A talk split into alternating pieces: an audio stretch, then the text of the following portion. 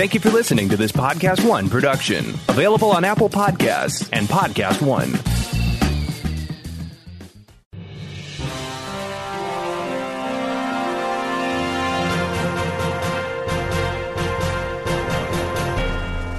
Happy Thursday, everybody, and welcome to episode 47 of the Sneider Cut.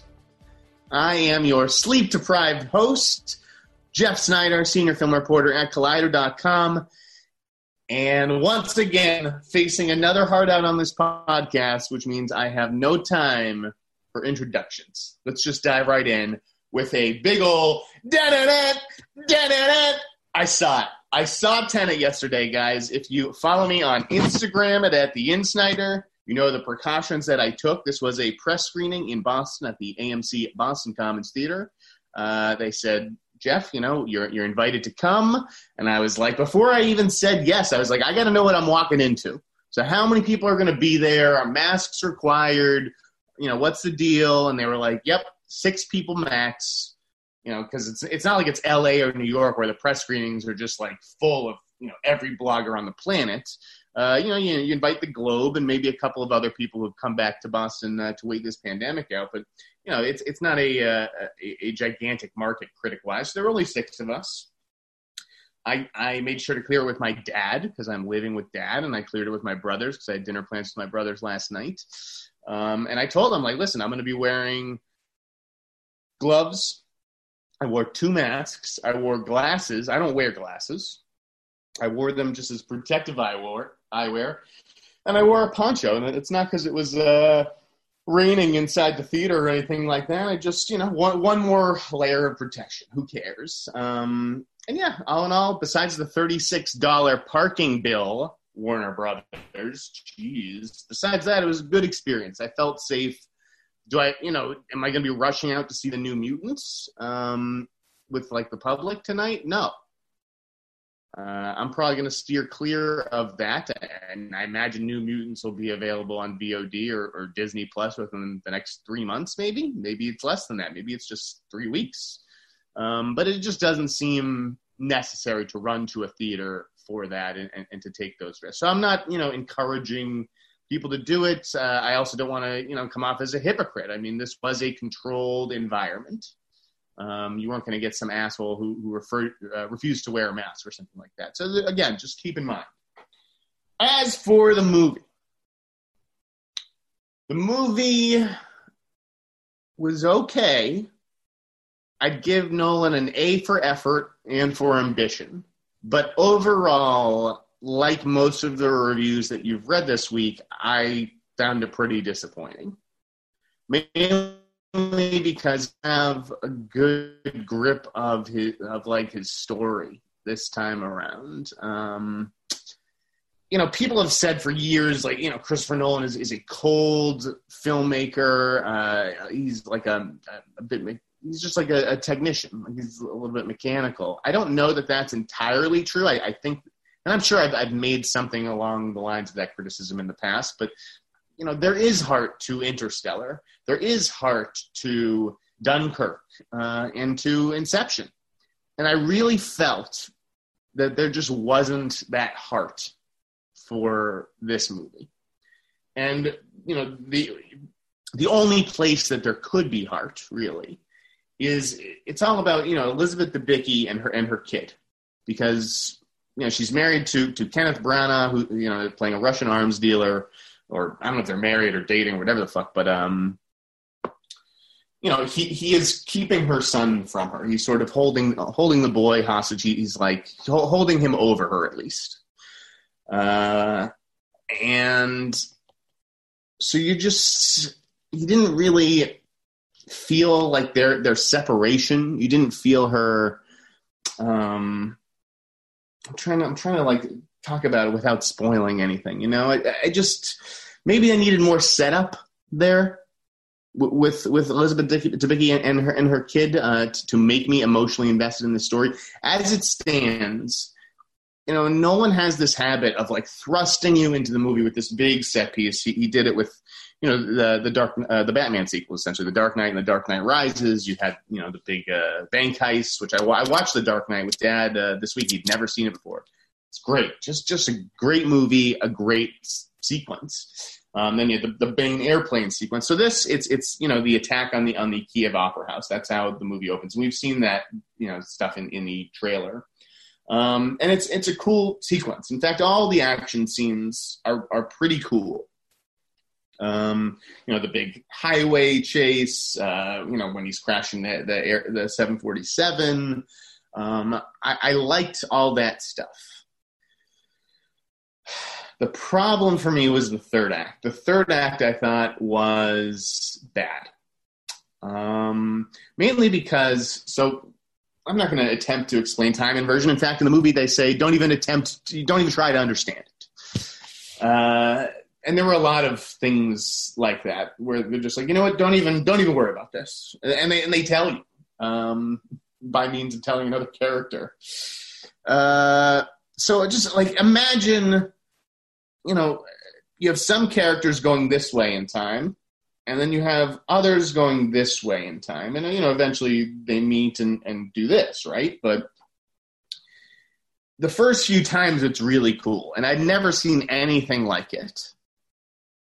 But by the time you get to that third act, two and a half hours into the movie, you've now seen inversion, and so it it it, it lessens the impact of that third act and, and it was just it was super busy, and the story became becomes super convoluted, and it just it just didn't didn't quite work for me.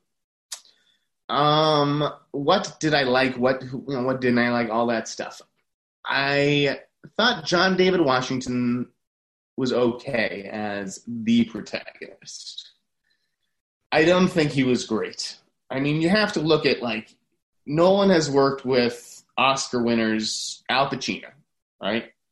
Uh, Christian Bale, uh, Leonardo DiCaprio, Matthew McConaughey, and John David Washington, as promising as his career may be, I, I, don't think he's ever going to win an Oscar. I don't think there's something, and, and Jeff Wells would talk about this, and, and I don't, um, I don't know if I agreed, at least with regards to like you know Black Klansman or, or whatever, but he's he kind of does have dead eyes. It's kind of true. Kroll Kroll is probably watching this freaking out because he was like, absolutely not. Uh, that's bullshit. I mean, I feel like there were times in this movie where John David Washington is like you know, there's so much. It's a wordy script. Like there's a ton of dialogue. I can't even imagine how long the script was. It could have been a proper 150, 200 pages. Uh, John David Washington, I don't feel like he's an active listener on screen. I feel like he's just standing there watching and waiting for someone to deliver their line. And, and I just you don't like this is a life and death stakes. You never see like those eyes like go wide or like he's just playing it a little too cool I'll, and maybe that's maybe that's part of the story, you know, because it deals with the past and the future and all this stuff. And and you know, maybe if you were if you if you had experience in the future, is the past as scary to you since you know what's going to happen? I, I just I, I couldn't really between him and Pattinson, they're just like both so too cool for school. You know, there's no fear. You don't feel that like worry. Debicki was fine. Uh, the one who I liked the best was Kenneth Branagh, and that's just because Kenneth Branagh, you know, he's screaming and like I, I felt emotion and anger and passion. Um, and and so that you know, and obviously Kenneth Branagh is fucking Kenneth Branagh. You know, he's a Shakespearean. He's trained in Shakespeare. Like this guy's a, he's been a great actor since the '90s. Uh, he'd make a great villain in Mission Impossible. I'll tell you that. I would love to see Kenneth Branagh on a Mission Impossible movie. Um, this just uh, it was just missing something. I love the score from from uh, Ludwig Göransson, who did uh, Black Panther. And again, I, I, it's like the, Nolan puts so much pressure on himself to reinvent the wheel, and, and the wheel gets reinvented here to an extent. But you need the story to back up what you're you know, uh, the, the, the visual innovations. And in this case, it just never pulled me in. You know, like, so I can see, I, I understand why the reviews were, were largely disappointing. Uh, and, and, I think that you're going to see more of that when American critics uh, do weigh in more. Um, you know, obviously they couldn't send out links to this. So it's like, and I'm pretty sure that there was a, in LA. I think I saw Dorian and, and RB3 there. I imagine that they're in LA. Um, so, yeah, I would just, you know, it, it wasn't a complete bust. But do I think this is the worst movie Nolan has made? Which is probably, you know, still better than most movies. It feels like it. Uh, again, it's just because the story is so convoluted and it's just hard to follow. And if you think like a 12 year old, if Chris Nolan is sitting there thinking that a 12 year old boy is going to follow what the hell is going on here, I don't think that's going to happen. Like, I think he's crazy if he thinks that. Um, I mean, people in the movie don't even know what the hell they watch. The other big issue with this, and, and maybe this is deliberate because you know it's about so much mumbo jumbo, but Chris Nolan has a problem. Whether it's with his hearing, what I don't know what is going on. The mix on this movie was fucked. It was fucked. I mean, it's been like this for every movie he's done since The Dark Knight, I feel like. I don't know what's going on. Characters are either they're either mumbling or they're talking through the masks and and, and you you know he's not amping up that that voice or they have and I'm sorry I, I don't mean to come off xenophobic they have thick accents and he can't understand what the hell they're saying. And and that's one thing like if you can show me their lips moving some of these things you know there's these huge exposition dumps and, and they're done almost like in voiceover, and I couldn't even fucking understand what the hell anybody's saying. It, it blows my mind that I'm watching a movie that's that someone spent two hundred million dollars on, and all it has the most talented people in Hollywood, and I don't know what the fuck anybody's saying. Like what? So yeah, uh, I, Warner Brothers, thank you for, for for having me. I'm really glad I got a chance to see it in a theater. It felt great to be back at the movies. And again, with the action sequences, there's definitely some impressive stuff.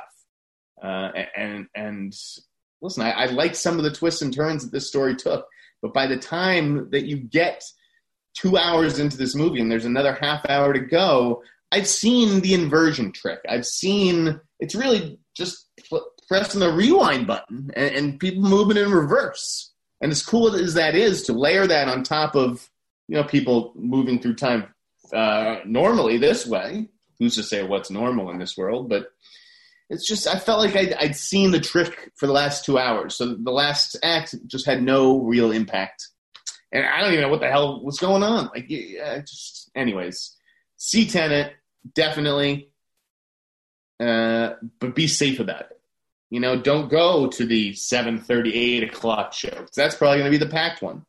Go late at night. Go early in the morning. Go, you know, off time. Sit in the back of the theater so there aren't people breathing on you. Uh, forget concessions. I mean, I, I can't believe movie theaters. I know that they have to sell concessions to survive, but like, if you're taking off the water bottle or shoving Skittles or popcorn into your mouth, that defeats the purpose of wearing a mask. So to me, I, these theaters should not even be allowed to sell concessions. It's crazy. Uh, but again, this is America. It's a free country to each their own. I'm not going to see New Mutants. I'm not going to see a movie in, in, in the, with the public. Uh, I felt very privileged to see this with, with critics. Um, yeah. It, it, if you thought it was great, I promise you, it's not. All right, let's move on. DC Fandom was this weekend. I was working late on a Saturday night. Uh, let's talk about the Batman trailer. That was the big one, and wow, I think it looks great. I think it looks super cool. Uh, I, I mean, so there's a lot to unpack in this trailer. so you've got the Riddler, right? That's who we all felt, uh, you know, was that that first character that you see with the duct tape and the goggles. Then uh, you're introduced to, you know, we, we met Lieutenant Gordon because he's not the commissioner in this movie. We met Pattinson's Batman, who looks good, although a little gothy. He looked like he was kind of playing the crow in, in you know the big photo that was making the rounds. Um, and then we met Colin Farrell's Penguin, and I had no fucking idea. Like when I saw that guy, I was like, "Is that one of Falcone's goons? Like he looks like he could be kind of like a, a thick, like tracksuit wearing Italian guy. Like I don't, I don't know if it was Richard Kind, but there was so much time spent on that guy in the trailer. I was like, well, it's got to be like who uh, who would this guy be? We would know, like casting wise, like who is this actor with this clearly significant role? And it turned out to be Colin Farrell. The prosthetic job on this is incredible. I mean, this guy is unrecognizable. Maybe you could tell with the eyes, but not even like the eyes. I mean, shrink it even down more. The eyes, because his eyebrows. Colin Farrell obviously has you know some of the bush, the bushiest eyebrows in the business. He looks totally different. He looks like Richard Kind, and it's like, well, if you're you're gonna you know make him look like that, why not just hire a guy who looks like Richard Kind? Um, but uh, yeah, even like the accent, like that Irish brogue, wasn't there. Um, I am I'm almost looking forward to, to seeing the Penguin in action more than the Riddler. Uh, you know, Cat Catwoman looked cool. I just I love the aesthetic of it, and I loved how it was set to Nirvana's "Something in the Way," or, or uh, yeah, "Something in the Way." Um, a little a little trivia about that. I didn't include this in the article, but if you actually look up the history of something in the way in movies, you know, a lot of people were saying, "Well, that movie belongs, uh, that song belongs to Jarhead, the Sam Mendes Jake Gyllenhaal movie." It turns out they wanted to use something in the way in Jarhead, and so they asked Courtney Love for permission, and Courtney Love said, "Only because I love Peter Sarsgaard will I give you permission to use it." And Peter Sarsgaard is also in the Batman. I wonder if they went back to her and were like, "Hey, can we use this? We've got Peter," and she's like, "Well, if you've got Peter, you've got the song." Like that's kind of amazing. Um, I, I, always loved that Nirvana song. Shit, I, I, grew up with them, and it was a big week for uh, for for Courtney Love songs and trailers, as, as we'll talk about later. But uh, the Batman, two huge thumbs up. Um, and I was reading more. So, so someone already decoded the, the Riddler's riddle uh, from the greeting card. That blew my mind. Like that people are. I love that people like who go through it frame by frame by frame. Um, then there was the conversation about is is the guy with the part in the middle of his hair is that a part or is that a mask that he was wearing, indicating potential court of owls thing. Now I didn't know what the hell the court of owls was, but I went down the rabbit hole last night and it was pretty interesting. And you know, when you look at the greeting card with an owl on the front, it is kind of a compelling theory. Um, like maybe maybe it's not even. I mean, it has to be the Riddler, right? But is the Riddler leading the Court of Owls? I don't know who who is their leader or where they come from or what their deal is, but uh, I don't know. It's t- it's tough to ignore. Tough to ignore. Um, and I love Batman throwing that war boy looking kid uh, just an absolutely brutal beating. You know, even when the guy's down on the ground, he, he gets in two more punches. So I just I love what Matt Reeves is doing here, and I can't wait to see more. Keep in mind they've only ca- uh, they've only shot twenty five percent of this movie. That's why I was like, is that the Penguin or not? Because maybe Colin Farrell hasn't even shot his scenes yet, but clearly that was wrong. Um, we saw footage from the Suicide Squad. Remember, uh, my brothers reminded me that, of this when I showed them uh, this this footage. They were like, you know, when the last Suicide Squad came out, you said it was going to be the greatest movie ever. And I did say that. I thought that trailer was the best trailer that came out that year for the uh, for Suicide Squad, and it was maybe the worst movie I, would seen that year. It was so bad. It, it, probably wasn't the worst movie I saw that year, but it was pretty close. Um, this looks totally different. It looks like a lot more fun, although still gritty and, and dark. It just, it, it, I mean, I know that you know King Shark's in there, but it didn't. it doesn't seem to have like the, the supernatural bullshit that David Ayer's movie had at the end of it I don't know what you know. Enchantress was a lousy villain.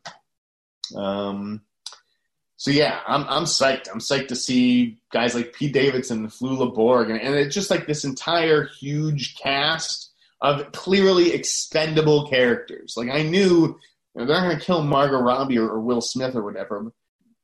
You know, but in this movie, I feel like they're all fair game. Um, probably not uh, Harley Quinn, but um, yeah, just a whole bunch of people that you can kill in a whole bunch of creative different ways. I love Michael Rooker with the long blonde hair. It just like James, that that piece and James Gunn and everybody like they got me excited for that. I am stoked. Uh, there was a new Wonder Woman eighty four trailer. You know that that looks cool. I, I am looking to for like a more clear shot of Cheetah because it looked a little corny from what I saw. It looked almost like character from Cats leaping around the screen. And I still think Kristen Wiig, still don't know about that casting. I, I just find it really hard to take her seriously in anything. She's just listen. There's some actors you, you can you can do that with, and some actors you can't. So we'll see. Um, and then we got a Snyder Cut trailer, which was super grim and dour, and that's why I liked it. I mean, it wasn't like this goofy, we you know, Avengers wannabe uh, I don't even know if there was any dialogue in it. It was just seemed like it was all, you know, set to hallelujah. But I, I do think that Snyder sees these characters and cares about them in a way that Joss Whedon didn't and never could. Um, yeah, you know, like, well, I guess I'll check out the Snyder Cut. Four, I mean, the fact that it's four fucking hours long man, that that's a lot of movie or a lot of TV show in this case. I don't even know what the hell you'd call it. Uh, since I think of, I don't, I don't think you can. Is it something that's four hours really a movie? I don't know about that. I think once you hit that three and a half hour point, it's like this is a fucking TV show. Whatever. Um, you know, this the, the Snyder Cut fanboys won, and if it means that we get a better movie out of it, then it'll have been for the the right reasons, I guess. It'll have been for a good cause. Uh, yeah, I, I don't think it's again. I, I don't agree with the precedent, I, but uh, I won't lie that, that that trailer intrigued me. That's all that matters at the end of the day. Shit, we are just burning through fucking time on this podcast. Uh, Wow. Okay. The Boys season two. Might as well review that now. That starts next week. I finished the last episode last night. Embargo is already lifted. What did I think? I oh, so I watched it all with my brother. Um, I liked it. I don't know if I liked it as much as the first season. It took a while to get going. I thought. Um, I feel like halfway, my brother and I were both a little disappointed uh, with the season on the whole, and it seemed, but it, it got it definitely got better. Uh, you know, in in the later episodes. Um, I mean, what can I say? Aya Cash plays Stormfront, and I'm on the record as not a big Aya Cash fan. I think that she may be the most annoying actress in Hollywood. Um, and I have a very, you know, very limited sample of her work. I just, I couldn't stand You're the Worst, and I hated the, the Sundance movie that she was in, Scare Me. Uh, and, and she comes off pretty annoying in this as well, but that may have been the point. I think that the whole point is for you not to like Stormfront and for you to root against her. And in that, you know, looking at it that way, her it worked. Her her performance definitely worked. Uh, I still love Homelander on the show. Antony Starr, I think he's he, like he could be a huge star um, when all this is said and done. Maybe. I mean, he's like I said, he's a little bit older than you'd think that he is, but uh, I don't know. There's something. He's got something. Um, I mean, yeah, you know, it's gruesome. It's definitely not as like uh, misogynistic, maybe as last season. There's there's a lot less rape. Like you know, there's a big attempt at redemption for the for the deep, so that you don't see him as as this kind of monster. I'll tell you who I really liked was actually A Train. I really liked A Train this season. Uh, you know, Hughie and, and Starlight and, and all that it's it's okay. I I, I like uh, I like both of them. Um, but the heart, you know, the beating heart of the show is obviously Billy Butcher, and so he's not in that that first episode, and uh, and you feel his absence. You're like, just fucking put Butcher back on the screen, like. So, um, you know, it's it's solid. It's it's a good show. Like I'm I'm excited for for uh, for season three, but did it match the highs of that first season? Probably not. Only because it was new to me. I didn't know what the boys really was. I didn't know how intense and crazy and R rated it was. So it caught me by surprise. This time it doesn't have that element of surprise, and, and I think it suffers just a little bit for it. Um, but all in all, a solid season of television for Amazon. It's nice, just like they've been very quiet all summer. Amazon. I think that they are gearing up for a huge September between that show and Utopia. The next review is not a good one. I'm thinking of ending watching this movie. I cannot believe some of the reviews I've read this morning now that the embargo has lifted. It is insane. The people who will cross themselves into pretzels will just twist themselves up to say a nice word about Charlie Kaufman to prove to you, the reader, that they get it. Let me tell you, there's nothing to get in this movie. It was fucking horrible. Horrible. Horrible. That was what I texted my friends the second that I that I uh, watched it and I love Jessie Buckley. She's amazing. Um, Jesse Plemons is solid. Like every this cast is so, so good. This I, I, I don't even like. This is a not a big fat nothing burger of a movie. This is just like She Dies Tomorrow. It's this existential dread and this abstract. I, what the fuck? honestly, it was worse than Synecdoche, New York, and I hated Synecdoche, New York. Jesse Plemons, like, how many reviews can compare him to, to Philip Seymour Hoffman? Like, I really like Jesse Plemons. I think he's a solid actor. Is he Philip Seymour Hoffman? No, he is not. Charlie Kaufman seems just more and more interested in like pleasing only himself and not the audience at all. Like this fucking movie was excruciating. I think that's what Matt, our, our critic Matt Goldberg called it. It was it was torture. It was sheer torture. Um, I don't think most people are going to get tw- past 20 minutes of this thing, okay? And it's so long. The setup is so long. It takes forever to get to the family's house. And then, you know, you get to the house, one one minute, you know, his parents are in their 50s or 60s, and the next minute they're in their 80s or 90s, the next minute they're in their it's just like what is happening?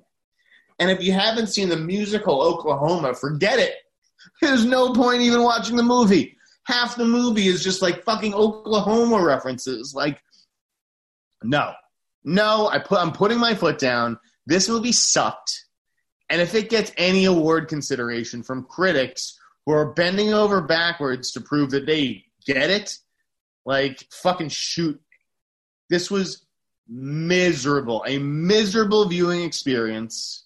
Good luck to anyone who dares watch this thing on Netflix.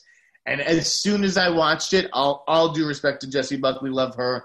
Uh, there, it was crystal clear why Brie Larson dropped out of this movie. I can totally see how she's like, oh yeah, like you know, totally want you know this book was, really good. I want to work with Charlie Kaufman. I'm sure she she saw that script or whatever he had in mind for it. Because I don't know like what the scheduling issue necessarily was, but maybe there was one, maybe there wasn't. Maybe she was just like, wow, this movie's going to be batshit, indecipherable, bonkers. I'm out.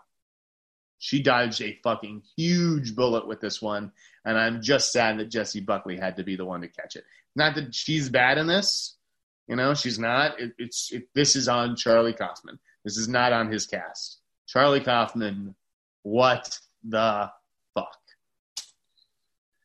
All right, let's talk about the news. We got about 20, 25 minutes left in the show. Um, J.C. Chandor directing a Kraven the Hunter movie.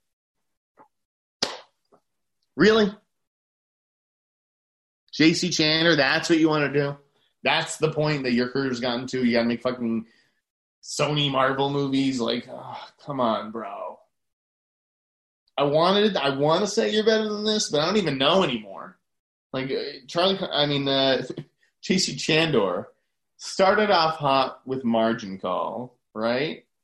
Then he did that um, All Is Lost with, with Redford, which was a hell of a performance from Redford, but I did not care for the movie. A Most Violent Year is definitely the best thing J.C. Chandor has done. Triple Frontier was not very good. It was, it was a pretty big disappointment. So it's just like, how do you direct a movie like Triple Frontier where they give you this great cast and this Mark Boal script and fucking Metallica on the soundtrack?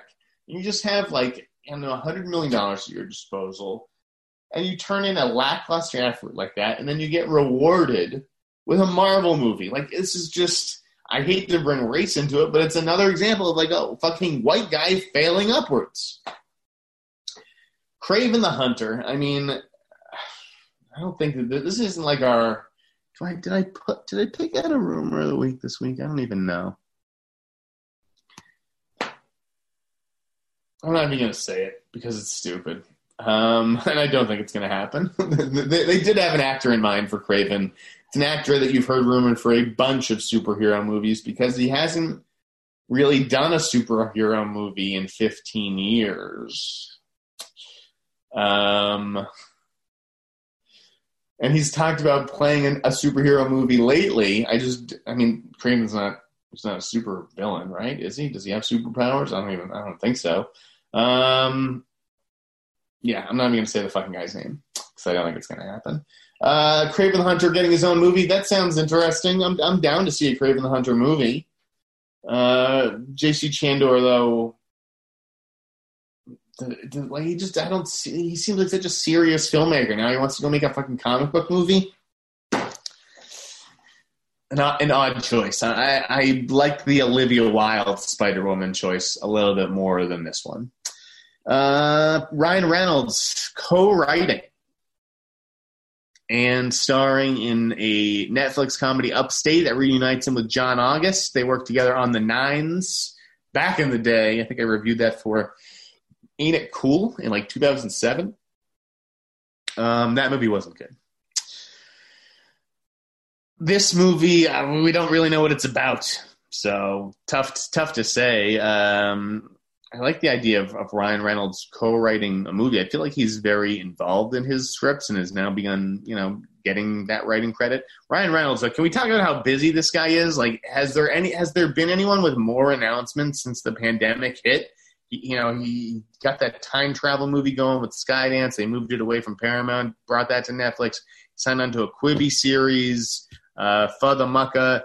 He just has like 18 zillion irons in the fire. You will not be able to ex- uh, escape Ryan Reynolds in the next few years. Here's what Ryan Reynolds needs to do. Ryan Reynolds, if you're listening, please. You need to go ahead and get a role that shows that you can actually act.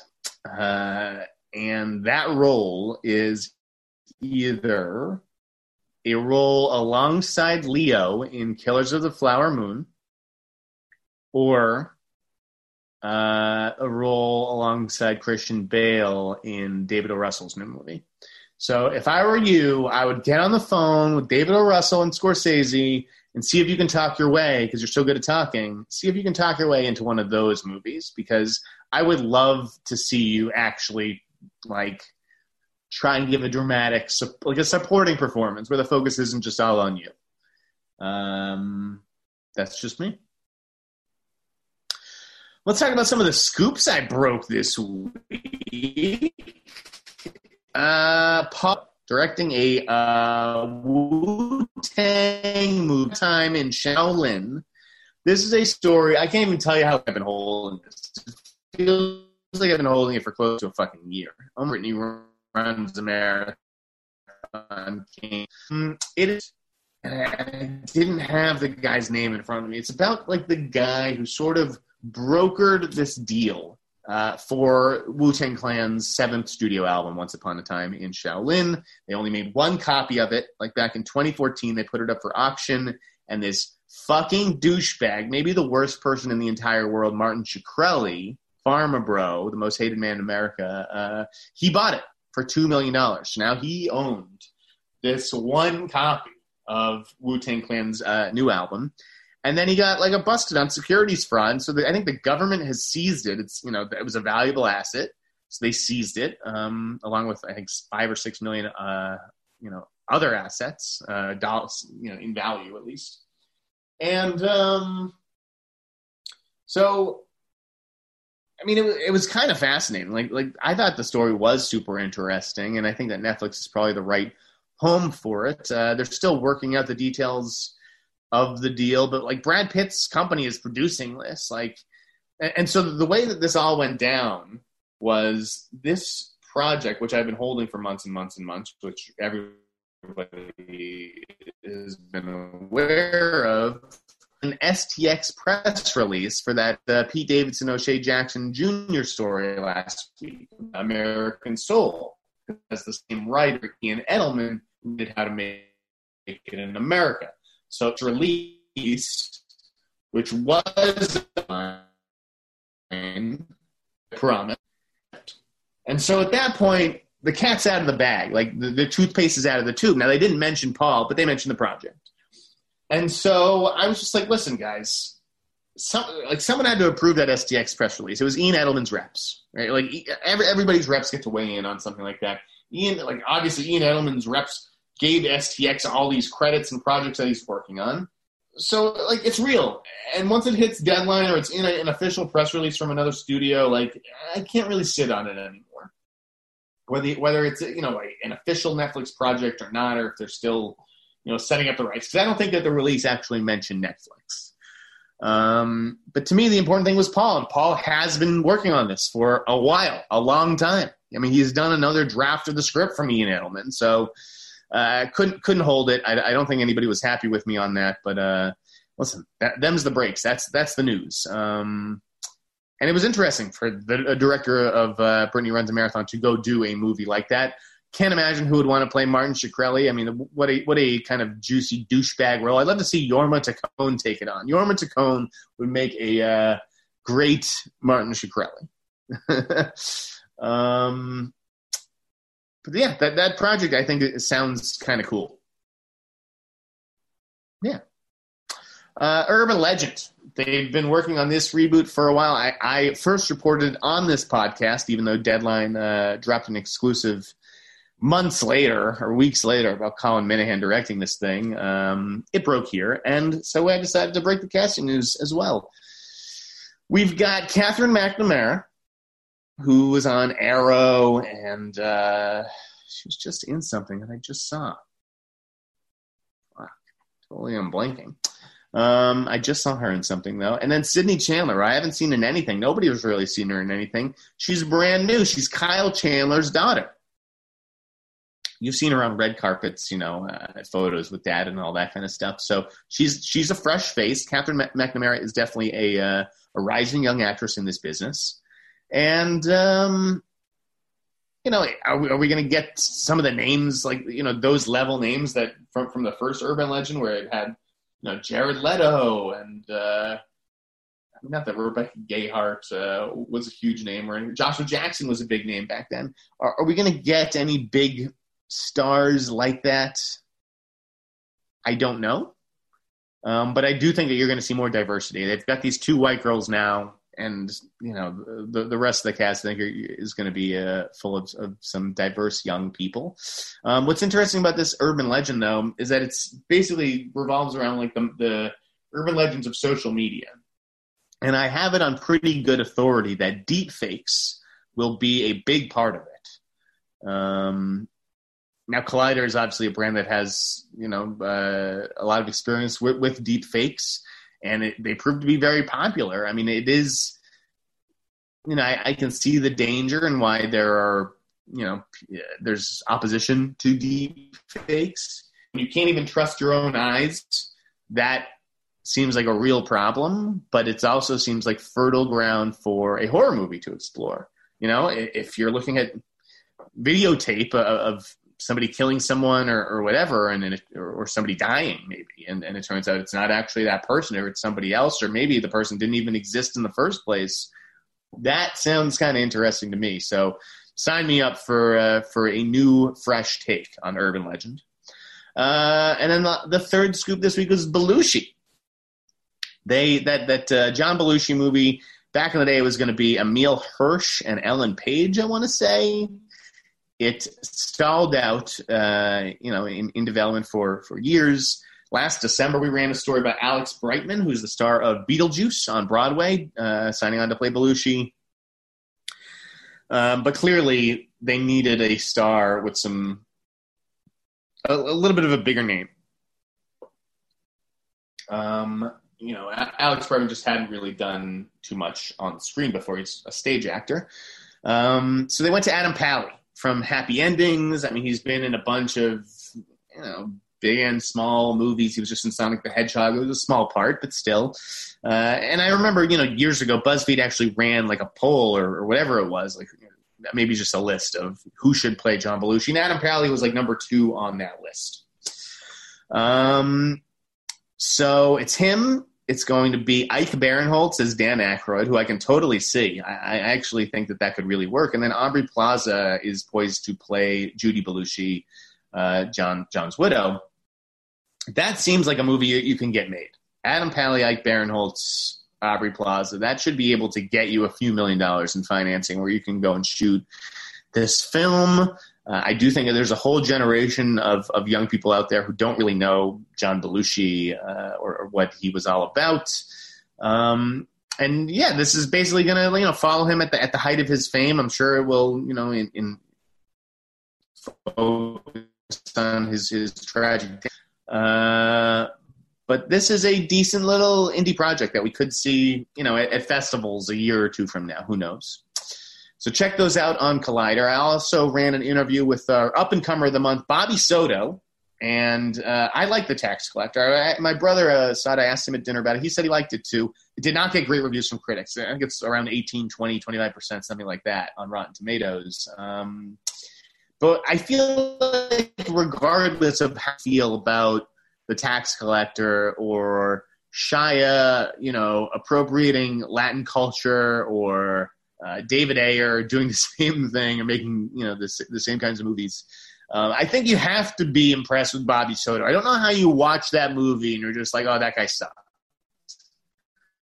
Like, wasn't the greatest. Maybe you're like, oh, I wish you know Shia had been the lead or this project had, had uh, you know focused a little bit more on his character. But I think Bobby Soto, for a fucking guy who's never done this before, never been the lead in a movie, like he acquitted himself pretty nicely, and I think he's got a, a bright career ahead of him. Um, you know, unfortunately, there just aren't that many uh, like leading Latino males. I mean, you know, a, a, project like that comes up, you're thinking whether it's Michael Pena or Gael Garcia Bernal, Diego Luna. Like, it's not the list isn't much longer than that. I don't know that Bobby Soto is going to get on those kinds of lists this quickly, but I, I think that he could go on to build a really solid career for himself uh, he, he just needs that those opportunities, and I think that the tax collector will get him another one. So that is partially why I choose who I choose for up and comer.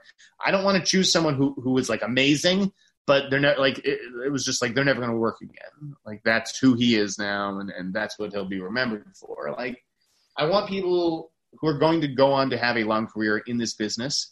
Um, and uh, so yeah, next for next month, I, I haven't chosen anybody yet.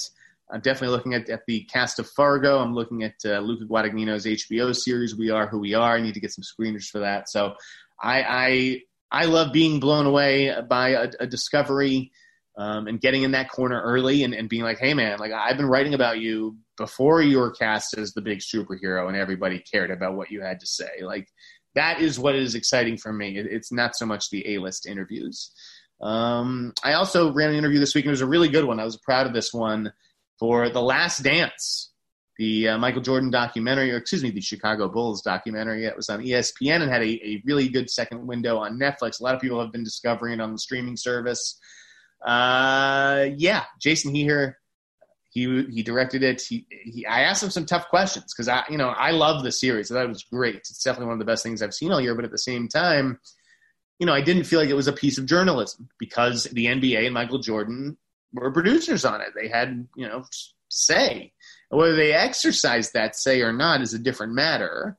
Um, but you'll have to read the interview for, for, for those kinds of things. Like I, I threw some some tricky questions at Jason, and I really was impressed with his very thoughtful answers.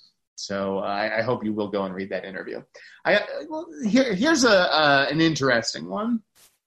I'm not going to name the movie or the studio, but I woke up to an email today from a studio asking me to clear quotes uh, for marketing purposes.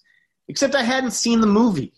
I seen the trailer. It was for a trailer that I wrote up, and I was like, "This looks." Let's just use the word. I, I this wasn't the word in question, but let's say great. So I'm like, "Oh man, this movie looks great! Can't wait to see it." And they're like, "Well, can we clear the word great and, and put that on the poster or something?" And I'm like, "So you want to tell people Collider says this movie's great when really it's just a guy who thought the trailer looked great?" Like how many studios are doing this? It's totally dishonest, and I guarantee, you know, you're talking to someone, one of the few people, I promise you, one of the few people in this industry and this business who have a who has a real backbone. I'd like to think that I have a, a backbone. I think I, th- I, think you know that I do. Um, and I can't like how many outlets out there for just for that publicity that comes with having a quote on a poster or in a trailer, how many people would just say yes? How many people would be like, yeah, cleared for use, go for it, have fun? I couldn't in good conscience do it. I was like, listen, if you want to show me the movie, I would gladly check it out and I will use that same word if it, if it fits. But you got to show me the movie. You can't be marketing shit based on marketing materials. Mind blower. Um, my pals over at Armory Films, Tim Zaharos and, and his partner, uh, they optioned this book this week, Unicorn with a K.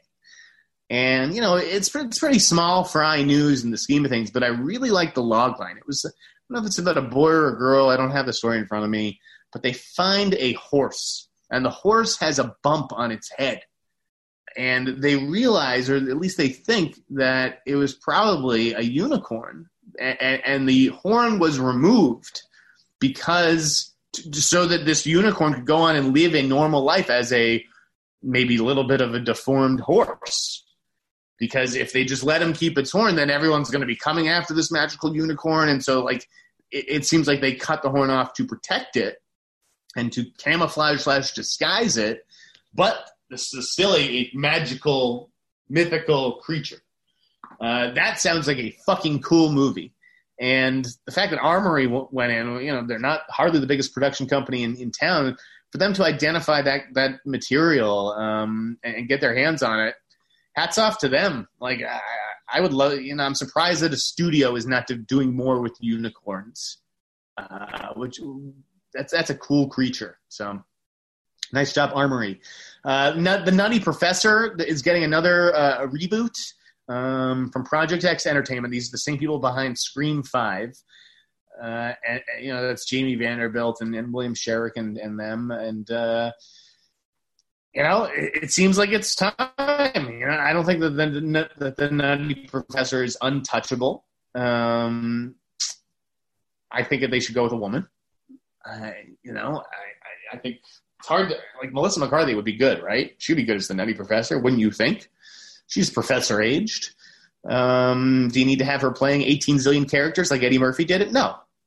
I, in fact, I think you probably have to move it away from that uh, just to distinguish it. But it's a solid title. Nobody's really done anything with it for, for 20 years. And uh, I look forward to seeing how they re envision it for modern, uh, modern audiences or whatever.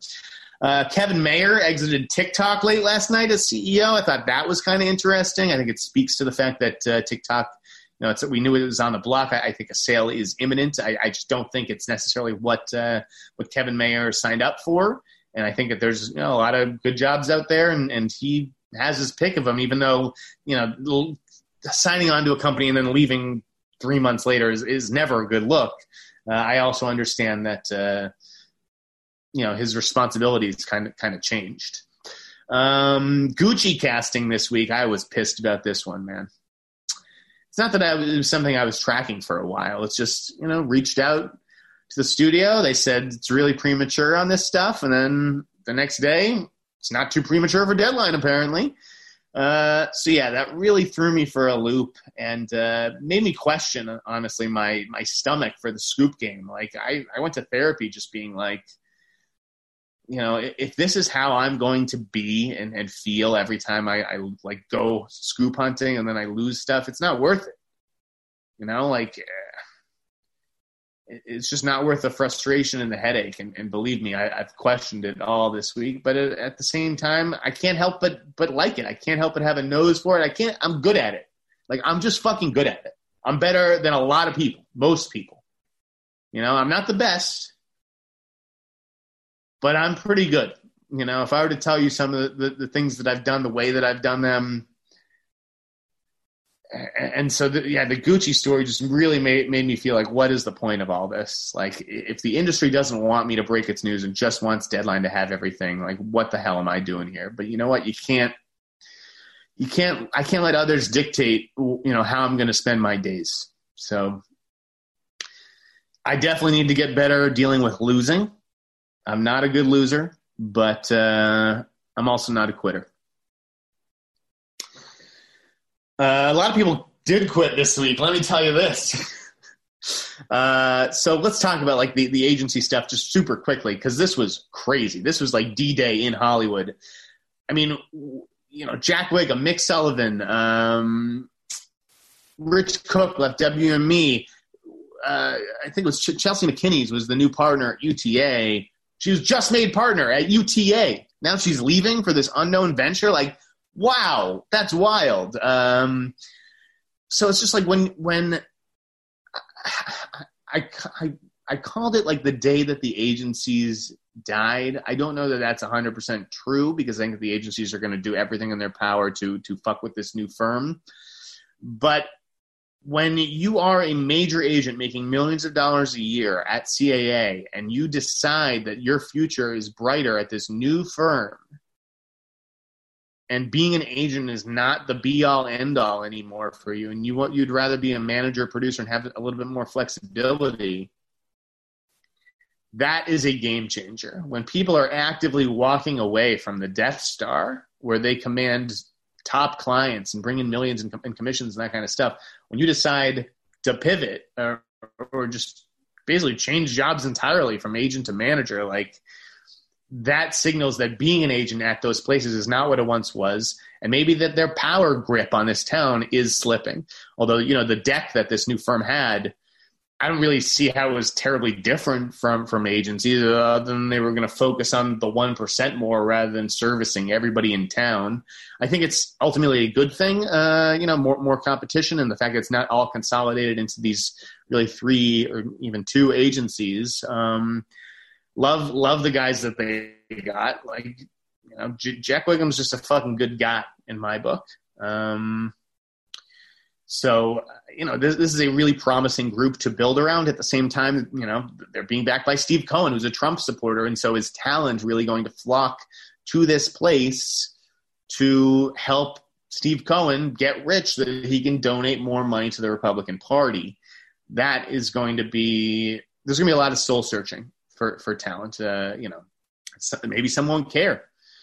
You know, be like, hey, if these guys get the job done for my career, it's not my my job to tell this guy his money, you know, his commission that he's making off of me.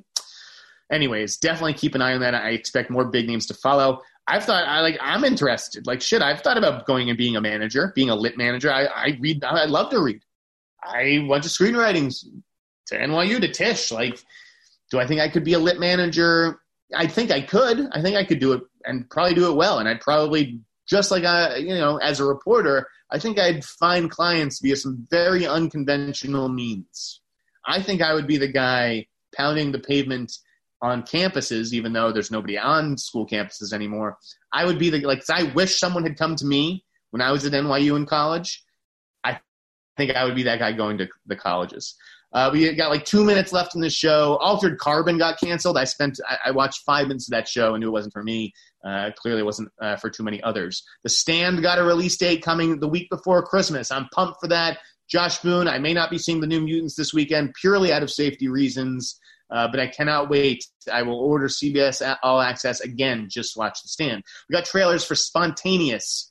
Uh, Brian Duffield's movie where kids are exploding all over school. Time, the Sundance movie. I heard that was incredible. It's this black and white documentary about a woman, uh, you know, trying to get her husband out of jail. The 40 year old version, another black and white movie about a uh, you know a 40 year old woman, a black woman who becomes a rapper. I think that looks fantastic. That could end up being a, a Best Picture nominee. Enola Holmes with Millie Bobby Brown. Eh, you know, looked like a, a kids thing. That was the other trailer that had a hole in it. So I don't know if it's Hole, Enola Holmes. We want to use Courtney Love's Hole. Uh, but I thought that that was interesting that, you know, Nirvana and Hole in trailers on the same week. Uh, the Comey Rule, that got a new trailer. I watched night one last night. I'll be able to talk about it next week. I'm going to watch the rest of it um, later this weekend. Come Play got a trailer. Didn't like the short film that that was based on, Larry, but uh, I, I like the, the, you know the, the trailer looked interesting. And then Ammonite, this is supposed to be a huge, you know, uh, awards contender. I don't think um, it just feels like it, it, got beaten to the punch by Portrait of a Lady on Fire. I, I just didn't feel the vibe from Kate Winslet and Saoirse Ronan, and the age difference is a little bit concerning. I don't. Uh, I wanted to take some mailbag questions. I really don't have the time, guys, because because that uh, you know has to uh, do an interview after this with Perri and Haleigh. They've got a guest coming on in, a, in just a few minutes, so I've got to uh, I got to wrap things up. I, you know I, I may be doing more of this. I don't know if I'm going to lead with the news anymore, or if I'm going to lead with reviews, so I can really talk about the stuff that I'm watching in, in depth a little bit more. Uh, I'm going to try and play around with this format. I know I need to plan it better um, so that I'm not all over the place. I, I want to focus more. Anyways, thank you for sticking with me for watching this episode. Tenet. If you do go see it, just be careful. Wear a mask. Wear gloves. Wear whatever you got to wear.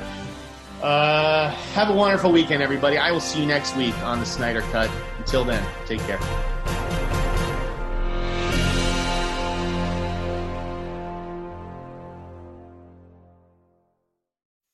It's that little Chico Pitbull, Mr. 305, but it said Mr. Worldwide. You already know what it is. Listen to my new podcast, From Negative to Positive. Subscribe today. Now, part of the things that we're doing over here at Negative to Positive is encouraging people to change their lives, change the things that are within their power. I want to thank our good friends at KFC for helping me bring this to you. Feed your whole crew with KFC. Let's go. I can get the KFC bucket of chicken and you know, that's fire. Now, Babu, you know that you could get that mac and cheese, that mashed potato, gravy, those biscuits. Now that's, that's trouble right there. That is fire right there. You know, on negative to positive, we always talking about striving and achievement and, and the Colonel Sanders story is, is a story that inspired me since I was 10 years old. Look how life comes full circle. Now I'm talking about Colonel Sanders and Kentucky Fried Chicken and how much I love it. Listen to my new podcast from negative to positive. Check out the vodcast. Subscribe today. Apple Podcast, Podcast One, Spotify. Want to hear something amazing? Discover matches all the cash back you earn on your credit card at the end of your first year automatically, dollar for dollar, with no limit on how much you can earn. Extra cash? Come on, how amazing is that? In fact, it's even more amazing when you realize all the places where Discover is accepted. 99% of places in the US that take credit cards. So when it comes to Discover, get used to hearing yes more often. Learn more at discover.com slash yes. 2020 Nielsen Report limitations apply.